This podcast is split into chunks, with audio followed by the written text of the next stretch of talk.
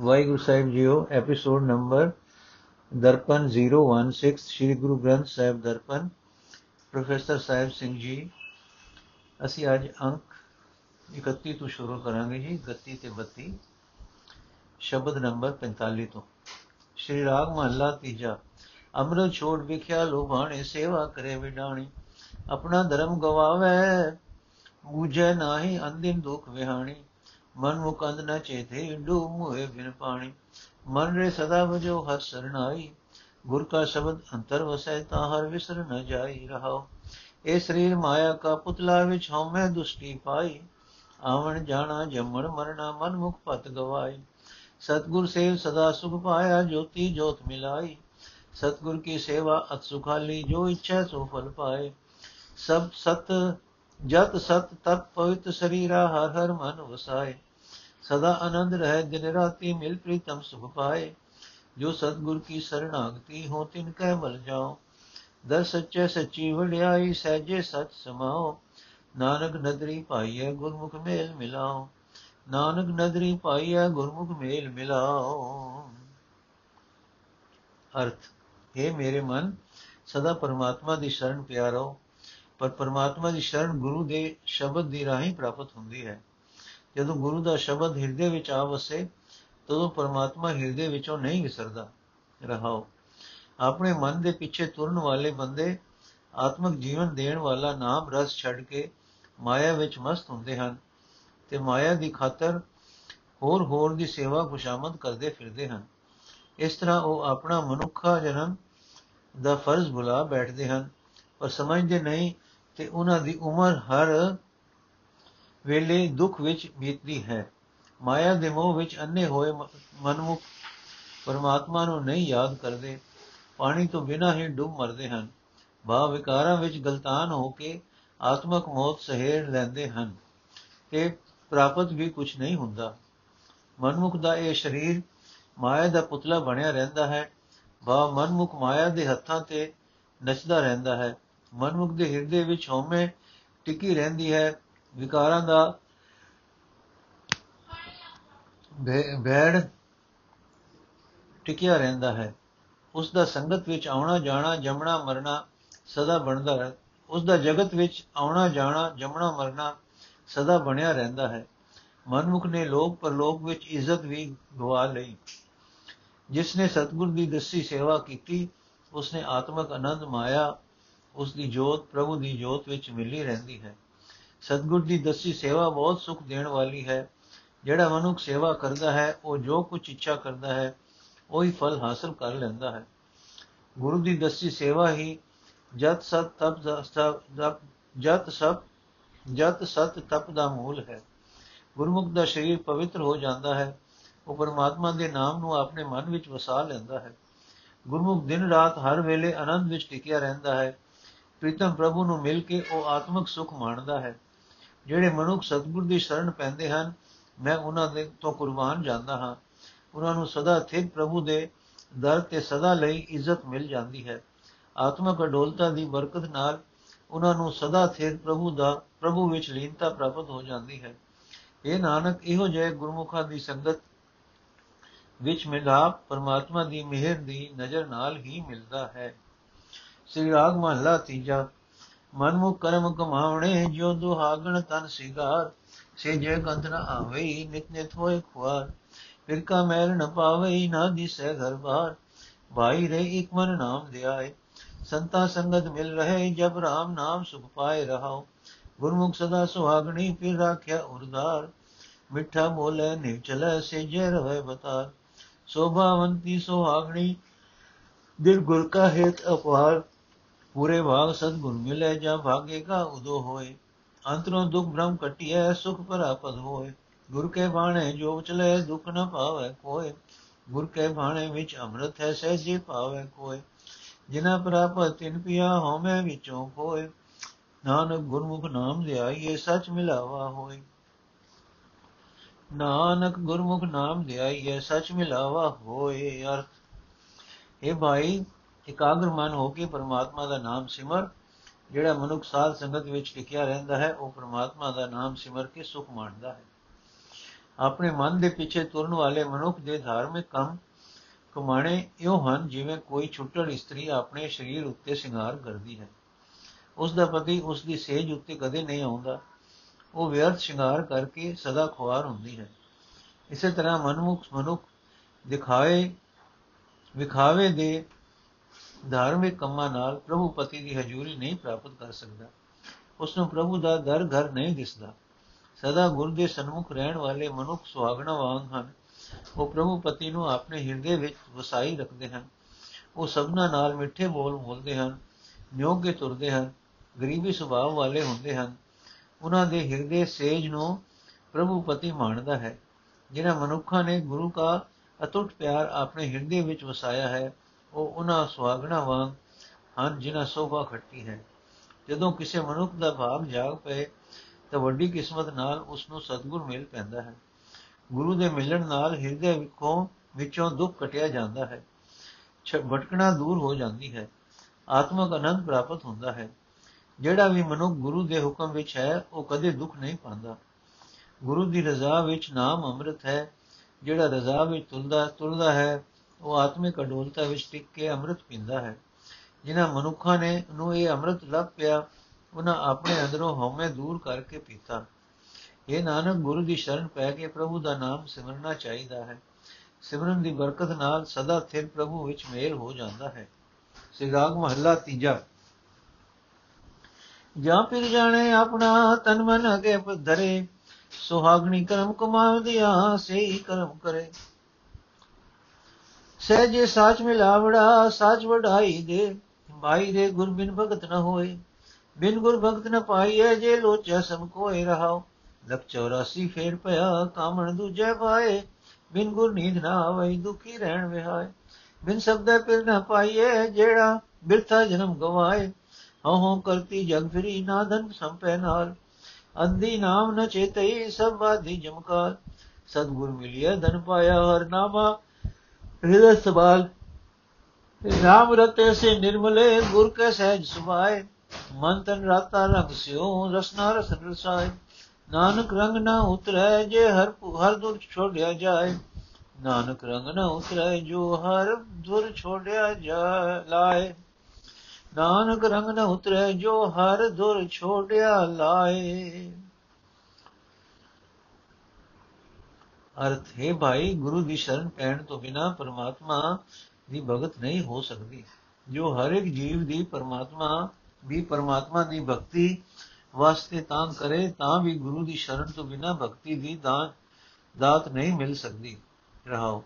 ਜਦੋਂ ਕੋਈ ਜੀਵ ਇਸਤਰੀ ਪ੍ਰਭੂਪਤੀ ਨੂੰ ਆਪਣਾ ਆਪਣਾ ਸਮਝ ਲੈਂਦੀ ਹੈ, ਬਾਪ ਪ੍ਰਭੂਪਤੀ ਨਾਲ ਯਾਦ ਦੀ ਰਾਹੀਂ ਡੂੰਗੀ ਸਾਂਝ ਪਾ ਲੈਂਦੀ ਹੈ, ਤਾਂ ਉਹ ਆਪਣਾ ਮਨ ਉਸ ਦੇ ਹਵਾਲੇ ਕਰ ਦਿੰਦੀ ਹੈ।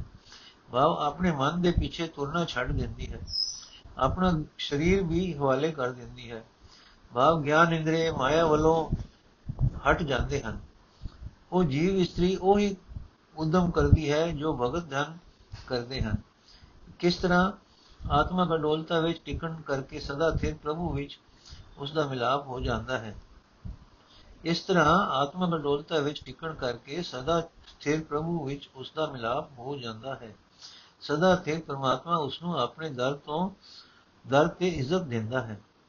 ਪਰ ਜਿਹੜੀ ਜੀਵ ਇਸਤਰੀ ਮਾਇਆ ਦੇ ਪਿਆਰ ਵਿੱਚ ਰਹਿੰਦੀ ਹੈ ਉਸ ਨੂੰ 84 ਲੱਖ ਜੁਨਾ ਦਾ ਗੇੜ ਭੁਗਤਣਾ ਪੈਂਦਾ ਹੈ। ਗੁਰੂ ਦੀ ਸ਼ਰਨ ਪੈਣ ਤੋਂ ਬਿਨਾ ਉਸ ਨੂੰ ਆਤਮਿਕ ਸ਼ਾਂਤੀ ਨਸੀਬ ਨਹੀਂ ਹੁੰਦੀ। ਉਸ ਦੀ ਜ਼ਿੰਦਗੀ ਦੀ ਰਾਤ ਦੁੱਖਾਂ ਵਿੱਚ ਗੁਜ਼ਰਦੀ ਹੈ। ਗੁਰੂ ਦੇ ਸ਼ਬਦ ਤੋਂ ਬਿਨਾ ਪ੍ਰਭੂ ਪਤੀ ਨਹੀਂ ਮਿਲਦਾ, ਜਿਹੜਾ ਮਨੁੱਖ ਗੁਰੂ ਦੇ ਸ਼ਬਦ ਤੋਂ ਵਾਂਝਿਆ ਰਹਿੰਦਾ ਹੈ। ਉਹ ਆਪਣਾ ਮਨੁੱਖਾ ਜਨਮ ਜ਼ਾਇਆ ਕਰ ਲੈਂਦਾ ਹੈ।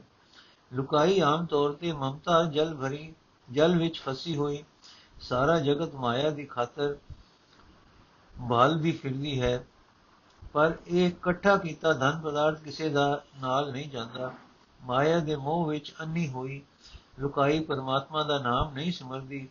ਸਿਮਰਨ ਲੁਕਾਈ ਨੂੰ ਆਤਮਿਕ ਮੌਤ ਨੇ ਆਪਣੇ ਬੰਧਨਾਂ ਵਿੱਚ ਬਣਿਆ ਹੁੰਦਾ ਹੈ। ਜੇ ਗੁਰੂ ਮਿਲ ਗੁਰੂ ਮਿਲ ਪਏ ਤਾਂ ਹਰੀ ਨਾਮ ਧਨ ਪ੍ਰਾਪਤ ਹੋ ਜਾਂਦਾ ਹੈ। ਗੁਰੂ ਦੀ ਸ਼ਰਨ ਪੈ ਕੇ ਜੀਵ ਪਰਮਾਤਮਾ ਦਾ ਨਾਮ ਆਪਣੇ ਹਿਰਦੇ ਵਿੱਚ ਸਾਂਭੀ ਰੱਖਦਾ ਹੈ। ਗੁਰੂ ਦੇ ਸ਼ਬਦ ਦੀ ਬਰਕਤ ਨਾਲ ਜਿਹੜੇ ਮਨੁੱਖ ਪਰਮਾਤਮਾ ਦੇ ਨਾਮ ਵਿੱਚ ਰੰਗੇ ਜਾਂਦੇ ਹਨ, ਉਹ ਪਵਿੱਤਰ ਜੀਵਨ ਵਾਲੇ ਹੋ ਜਾਂਦੇ ਹਨ।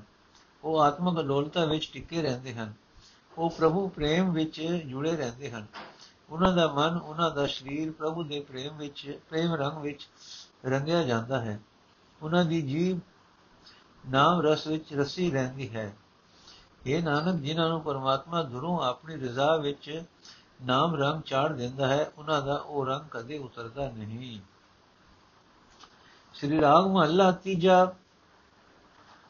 ਗੁਰਮੁਖ ਕਿਰਪਾ ਕਰੇ, ਭਗਤ ਕੀ ਜੈ ਬਿਨ ਗੁਰ ਭਗਤ ਨ ਹੋਈ, ਆਪੇ ਆਪ ਮਿਲਾਏ ਬੂਝੈ, ਤਾਂ ਨਿਰਮਲ ਹੋਵੇ ਸੋਈ।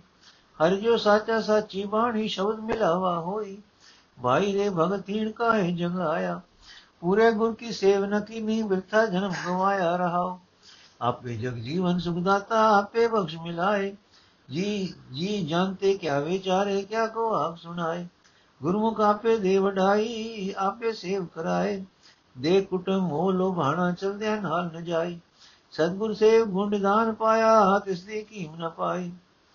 ਹਰ ਪ੍ਰਭ ਸਖਾ ਮੀਤ ਪ੍ਰਭ ਮੇਰਾ ਅੰਤੇ ਹੋਏ ਸਖਾਈ ਆਪਣੇ ਮਨ ਚਿੰਤ ਕਰੇ ਕਰਾਏ ਬਿਨ ਗੁਰ ਆਪ ਨ ਜਾਈ ਹਰ ਜਿਉ ਦਾਤਾ ਭਗਤ ਵਚਲ ਹੈ ਕਰ ਕਿਰਪਾ ਮੇਲ ਮਿਲ ਮੇਲ ਵਸਾਈ ਹਰ ਕਿਰਪਾ ਮਨ ਵਸਾਈ ਨਾਨਕ ਸੇਵਾ ਸੁਰਤ ਦੇ ਪ੍ਰਭ ਆਪੇ ਗੁਰਮੁਖ ਦੇ ਵਡਿਆਈ ਨਾਨਕ ਸੋਭਾ ਸੁਰਤ ਦੇ ਪ੍ਰਭ ਆਪੇ ਗੁਰਮੁਖ ਦੇ ਵਡਿਆਈ ਅਰਥ हे ਭਾਈ ਕਿਹੜਾ ਮਨੁੱਖ ਪਰਮਾਤਮਾ ਦੀ ਭਗਤੀ ਤੋਂ ਸਕਣਾ ਰਿਹਾ? ਇਹ ਭਾਈ, ਜਿਹੜਾ ਮਨੁੱਖ ਪ੍ਰਮਾਤਮਾ ਦੀ ਭਗਤੀ ਤੋਂ ਸਖਣਾ ਰਿਹਾ ਉਸ ਨੂੰ ਜਗਤ ਵਿੱਚ ਆਉਣ ਦਾ ਕੋਈ ਲਾਭ ਨਹੀਂ ਹੋਇਆ। ਜਿਸ ਮਨੁੱਖ ਨੇ ਪੂਰੇ ਗੁਰੂ ਦੀ ਦਸੀ ਸੇਵਾ ਨਾ ਕੀਤੀ, ਉਸਨੇ ਮਨੁੱਖਾ ਜਨਮ ਵਿਅਰਥ ਗਵਾ ਲਿਆ। ਰਹਾਓ। ਜੇ ਪਰਮਾਤਮਾ ਗੁਰੂ ਦੀ ਰਾਹੀ ਜੀਵ ਉੱਤੇ ਕਿਰਪਾ ਕਰੇ, ਤਾਂ ਜੀਵ ਪਾਸੋਂ ਭਗਤੀ ਕੀਤੀ ਜਾ ਸਕਦੀ ਹੈ। ਗੁਰੂ ਦੀ ਸ਼ਰਨ ਪੈਣ ਤੋਂ ਬਿਨਾ ਪਰਮਾਤਮਾ ਦੀ ਭਗਤੀ ਨਹੀਂ ਹੋ ਸਕਦੀ। ਜਿਹੜਾ ਮਨੁੱਖ ਆਪਣੇ ਆਪ ਨੂੰ ਗੁਰੂ ਦੇ ਆਪੇ ਵਿੱਚ ਜੋਤ ਜੋੜ ਦੇਵੇ ਤੇ ਇਹ ਇਸ ਭੇਤ ਨੂੰ ਸਮਝ ਲਏ ਕਿ ਉਹ ਪਵਿੱਤਰ ਸਰੀਰ ਵਾਲਾ ਹੋ ਜਾਂਦਾ ਹੈ। ਸਮਝ ਲਏ ਤਾਂ ਉਹ ਪਵਿੱਤਰ ਸਰੀਰ ਵਾਲਾ, ਪਵਿੱਤਰ ਸਰੀਰ, ਪਵਿੱਤਰ ਜੀਵਨ ਵਾਲਾ ਹੋ ਜਾਂਦਾ ਹੈ। ਪਰਮਾਤਮਾ ਸਦਾ ਸਥਿਰ ਰਹਿਣ ਵਾਲਾ ਹੈ। ਉਸ ਦੀ ਸਿਫਤ ਸਲਾਹ ਦੀ ਵੀ ਸਿਫਤ ਸਥਿਰ ਸਹਿਤ ਸਥਿਰ ਰਹੇ ਸਥਿਰ ਰਹਿਣ ਵਾਲੀ ਹੈ। ਸਿਫਤ ਸਲਾਹ ਦੀ ਬਾਣੀ ਦੀ ਰਾਹੀਂ ਉਸ ਨਾਲ ਮਿਲਾਪ ਹੋ ਸਕਦਾ ਹੈ। ਪਰਮਾਤਮਾ ਆਪ ਦੀ, ਆਪ ਹੀ ਜਗਤ ਦੇ ਜੀਵਾਂ ਨੂੰ ਜ਼ਿੰਦਗੀ ਦਾ ਸਹਾਰਾ ਹੈ। ਆਪ ਹੀ ਜੀਵਾਂ ਨੂੰ ਸੁਖ ਦੇਣ ਵਾਲਾ ਹੈ। ਆਪ ਹੀ ਮਿਹਰ ਕਰਕੇ ਜੀਵਾਂ ਨੂੰ ਆਪਣੇ ਨਾਲ ਜੋੜਦਾ ਹੈ। ਜੋ, ਜੇ ਉਹ ਆਪ ਮਿਹਰ ਨਾ ਕਰੇ, ਤਾਂ ਉਸ ਦੇ ਚਰਨਾਂ ਵਿੱਚ ਜੁੜਨ ਵਾਸਤੇ ਵਿਚਾਰੇ ਜੀਵ ਬਿਲਕੁਲ ਅਸਮਰਥ ਹਨ। ਗੁਰੂ ਦੀ ਮਿਹਰ ਤੋਂ ਬਿਨਾ ਨਾ ਕੋਈ ਜੀਵ ਉਸ ਦੀ ਸਿਫਤ ਆਖ ਸਕਦਾ ਹੈ, ਨਾ ਸੁਣਾ ਸਕਦਾ ਹੈ। ਪਰਮਾਤਮਾ ਆਪ ਹੀ ਗੁਰੂ ਦੀ ਰਾਹੀਂ ਆਪਣੇ ਨਾਮ ਦੀ ਵਡਿਆਈ ਦਿੰਦਾ ਹੈ, ਆਪ ਹੀ ਆਪਣੀ ਸੇਵਾ ਭਗਤੀ ਕਰਾਂਦਾ ਹੈ। ਜੀਵ ਆਪਣੇ ਪਰਿਵਾਰ ਨੂੰ ਵੇਖ ਕੇ ਇਸ ਦੇ ਮੋਹ ਵਿੱਚ ਫਸ ਜਾਂਦਾ ਹੈ, ਪਰ ਪਰਿਵਾਰ ਦਾ ਕੋਈ ਸਾਥੀ ਜਗਤ ਤੋਂ ਤੁਰਨ ਵੇਲੇ ਜੀਵ ਦੇ ਨਾਲ ਨਹੀਂ ਜਾਂਦਾ। ਜਿਸ ਮਨੁੱਖ ਨੇ ਗੁਰੂ ਦੀ ਦਸੀ ਸੇਵਾ ਕਰਕੇ ਗੁਣਾ ਦੇ ਖਜ਼ਾਨੇ ਪਰਮਾਤਮਾ ਨੂੰ ਲੱਭ ਲਿਆ, ਉਸ ਦੀ ਆਤਮਿਕ ਉਚਤਾ ਦੀ ਕੀਮਤ ਨਹੀਂ ਪੈ ਸਕਦੀ। ਪਰਮਾਤਮਾ ਉਸ ਮਨੁੱਖ ਦਾ ਦੋਸਤ ਬਣ ਜਾਂਦਾ ਹੈ, ਮਿੱਤਰ ਬਣ ਜਾਂਦਾ ਹੈ। ਅੰਤ ਵੇਲੇ ਵੀ ਵੀ ਉਸ ਦਾ ਸਹਾਈ ਬਣਦਾ ਹੈ।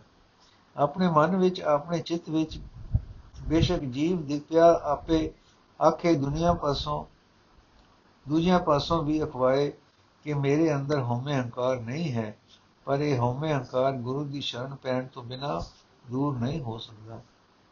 ਜਿਹੜਾ ਇਸ ਪ੍ਰਭੂ ਸਭ ਜੀਵਾਂ ਨੂੰ ਦਾਤਾ ਦੇਣ ਵਾਲਾ ਹੈ, ਤੇ ਭਗਤੀ ਨਾਲ ਪਿਆਰ ਭਗਤੀ ਨਾਲ ਪਿਆਰ ਰੱਖਦਾ ਹੈ, ਨਾਲ ਪਿਆਰ ਕਰਦਾ ਹੈ, ਉਹ ਕਿਰਪਾ ਕਰਕੇ ਆਪ ਹੀ ਆਪਣੀ ਭਗਤੀ ਜੀਵ ਦੇ ਹਿਰਦੇ ਵਿੱਚ ਵਸਾਉਂਦਾ ਹੈ। ਇਹ ਨਾਨਕ ਪ੍ਰਭੂ, ਆਪ ਹੀ ਆਪਣੀ ਭਗਤੀ ਦੀ ਸੁਰਤ ਬਖਸ਼ਦਾ ਹੈ। ਤੇ ਸੇਵਾ ਬਖਸ਼ਦਾ ਹੈ। ਆਪ ਹੀ ਗੁਰੂ ਦੀ ਸ਼ਰਨ ਪਾ ਕੇ ਆਪਣੇ ਦਰ ਤੇ ਇੱਜ਼ਤ ਦਿੰਦਾ ਹੈ। ਸ੍ਰੀ ਰਾਗ ਮਹਲਾ ਤੀਜਾ। ਧਨ ਜਨ ਨਹੀਂ ਜਨ ਜਾਇਆ, ਧਨ ਪਿਤਾ ਪਰਵਾਨ। ਸਤਗੁਰ ਸੇਵ ਸੁਪਾਇਆ ਵਿਚੋਂ ਗਿਆ ਗੁਮਾਨ। ਦਰ ਸੋਹਨਾ ਦਰ ਸੇਵਨ ਸੰਤ ਜਨ ਖੜੇ, ਪਾਇਨ ਗੁਣੀ ਨਿਧਾਨ। ਮੇਰੇ ਮਨ ਗੁਰਮੁਖ ਸਿਆਏ, ਹਰ ਸੋਏ। ਗੁਰ ਕਾ ਸ਼ਬਦ ਮਨ ਵਸੈ, ਮਨ ਤਨ ਨਿਰਮਲ ਹੋਏ ਰਹਾਓ ਕਰ ਕਿਰਪਾ ਘਰ ਆਇਆ, ਆਪੇ ਮਿਲਿਆ ਆਏ। ਗੁਰ ਸ਼ਬਦੀ ਸਲਾਈਏ, ਰੰਗੇ ਸਹਿਜ ਸੁਭਾਏ। ਸੱਚੇ ਸੱਚ ਸੱਚੇ ਸੱਚ ਸਮਾਇਆ ਮਿਲ ਰਹੇ ਨ ਵਿਛੜ ਜਾਏ। ਜੋ ਕੁਛ ਕਰਨਾ ਸੋ ਕਰਿਆ, ਔਰ ਨ ਕਰਨਾ ਜਾਏ। ਚਿਰੀ ਉਛਨੇ ਮੇਲਿਆਨ ਸਤਗੁਰ ਪੰਨੇ ਪਾਏ। ਆਪੇ ਕਾਰ ਕਰਾਏ ਸੀ, ਔਰ ਨ ਕਰਨਾ ਜਾਏ। ਮਨ ਤਨ ਰਤਾ ਰੰਗ ਸਿਓ ਹਉਮੈ ਤਜ ਵਿਕਾਰ, ਐਨ ਸਿਰ ਦੇ ਰਵ ਰਸ ਰਹੇ ਨਿਰਭਉ ਨਾਮ ਨਿਰੰਕਾਰ, ਨਾਨਕ ਆਪ ਮਿਲਾਇਨ ਪੂਰੇ ਸ਼ਬਦ ਅਪਾਰ। ਅਰਥ, ਹੈ ਮੇਰੇ ਮਨ, ਗੁਰੂ ਦੀ ਸ਼ਰਨ ਪੈ ਕੇ ਉਸ ਪਰਮਾਤਮਾ ਨੂੰ ਸਿਮਰ, ਜਿਸ ਮਨੁੱਖ ਦੇ ਮਨ ਵਿੱਚ ਗੁਰੂ ਦਾ ਸ਼ਬਦ ਵਸ ਪੈਂਦਾ ਹੈ, ਉਸ ਦਾ ਮਨ ਪਵਿੱਤਰ ਹੋ ਜਾਂਦਾ ਹੈ, ਉਸ ਦਾ ਸਰੀਰ ਪਵਿੱਤਰ ਹੋ ਜਾਂਦਾ ਹੈ, ਭਾਵ ਗਿਆਨ ਇੰਦਰੀ ਵਿਕਾਰਾਂ ਵੱਲੋਂ ਹਟ ਜਾਂਦੇ ਹਨ। ਰਹਾਓ। ਉਹ ਮਾਂ ਭਾਗਾ ਵਾਲੀ ਹੈ ਜਿਸ ਨੇ ਗੁਰੂ ਨੂੰ ਜਨਮ ਦਿੱਤਾ। ਗੁਰੂ ਦਾ ਪਿਤਾ ਵੀ ਭਾਗਾ ਵਾਲਾ ਹੈ ਤੇ ਮਨੁੱਖ ਜਾਤੀ ਵਿੱਚ ਸ੍ਰੇਸ਼ਟ ਹੈ। ਸਤਗੁਰ ਦੀ ਸ਼ਰਨ ਪਿਆ, ਸ਼ਰਨ ਲਿਆ, ਆਤਮਕ ਅਨੰਦ ਪ੍ਰਾਪਤ ਹੁੰਦਾ ਹੈ।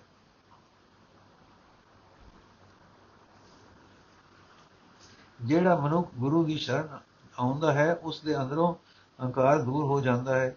ਜਿਹੜੇ ਸੰਤ ਜਨ ਗੁਰੂ ਦੇ ਦਰ ਤੇ ਸਾਵਧਾਨ ਹੋ ਕੇ ਸੇਵਾ ਕਰਦੇ ਹਨ, ਉਹ ਗੁਣਾ ਦੇ ਖਜ਼ਾਨੇ ਪਰਮਾਤਮਾ ਨੂੰ ਮਿਲ ਪੈਂਦੇ ਹਨ। ਗੁਰੂ ਦੀ ਸ਼ਰਨ ਪਿਆ ਹੀ ਪਰਮਾਤਮਾ ਜੀਵ ਦੇ ਹਿਰਦੇ ਘਰ ਵਿੱਚ ਆਪ ਪ੍ਰਗਟਦਾ ਹੈ।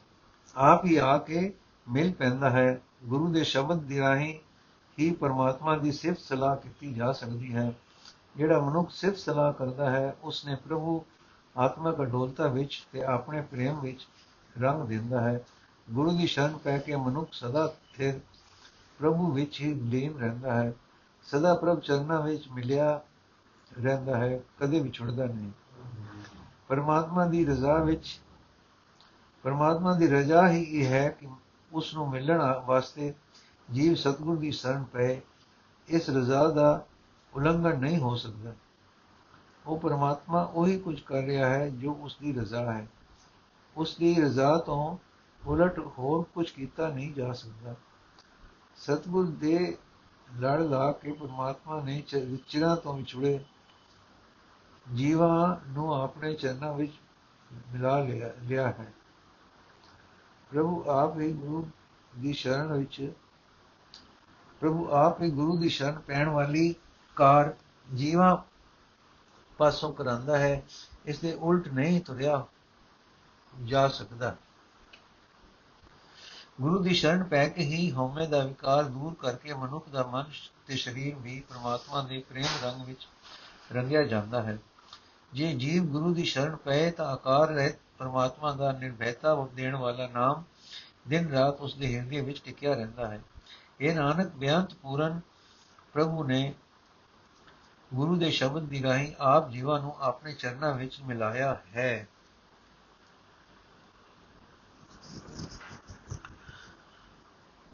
ਸ੍ਰੀ ਰਾਗ ਮਹੱਲਾ ਤੀਜਾ, ਗੋਬਿੰਦ ਗੁਣੀ ਨਿਧਾਨ ਹੈ, ਅੰਤ ਨ ਪਾਇਆ ਜਾਏ। ਕਥਨੀ ਬਦਨੀ ਨਾ ਪਾਈਏ, ਹਉਮੈ ਵਿੱਚੋਂ ਜਾਏ। ਸਤਗੁਰ ਮਿਲਿਐ, ਸਦ ਭੈ ਰਚੈ ਆਪ ਵਸੈ ਮਨ ਆਏ। ਭਾਈ ਰੇ ਗੁਰਮੁਖ ਬੂਝੈ ਕੋਈ, ਬਿਨ ਬੂਝੇ ਕਰਮ ਕਮਾਵਣੇ, ਜਨਮ ਪਦਾਰਥ ਖੋਏ ਰਹਾਉ ਜਿਨੀ ਚਾਖਿਆ, ਤਿਨ ਸਾਧ ਪਾਇਆ, ਬਿਨ ਚਾਖੇ ਭਰਮ ਭੁਲਾਏ ਅੰਮ੍ਰਿਤ ਸਾਚਾ ਨਾਮੈ, ਕਹਿਣਾ ਕਛੁ ਨ ਜਾਏ। ਪੀਵਤ ਹੂੰ ਪਰਵਾਨ ਭਇਆ ਪੂਰੇ ਸ਼ਬਦ ਸਮਾਏ। ਆਪੇ ਦੇ ਤਾਂ ਪਾਈਏ ਹੋਰ ਕਹਿਣ, ਕਰਨਾ ਕਿਛੁ ਨ ਜਾਏ। ਦੇਵਨ ਵਾਲੇ ਕਹਿ ਹੱਥ ਦਾਤ ਹੈ, ਗੁਰਦੁਆਰੇ ਪਾਏ। ਜਿਹਾ ਕੀਤਨ ਤਿਆ ਹੋਆ, ਜਿਹੇ ਕਰਮ ਕਮਾਏ। ਜਤ ਸਤ ਸੰਜਮ ਨਾਮ ਹੈ, ਵਿਣ ਨਾਮੇ ਨਿਰਮਲ ਨਾ ਹੋਏ। ਪੂਰੇ ਭਾਗ ਨਾਮ ਮਨ ਵਸੈ, ਸ਼ਬਦ ਮਿਲਾਵਾ ਹੋਏ।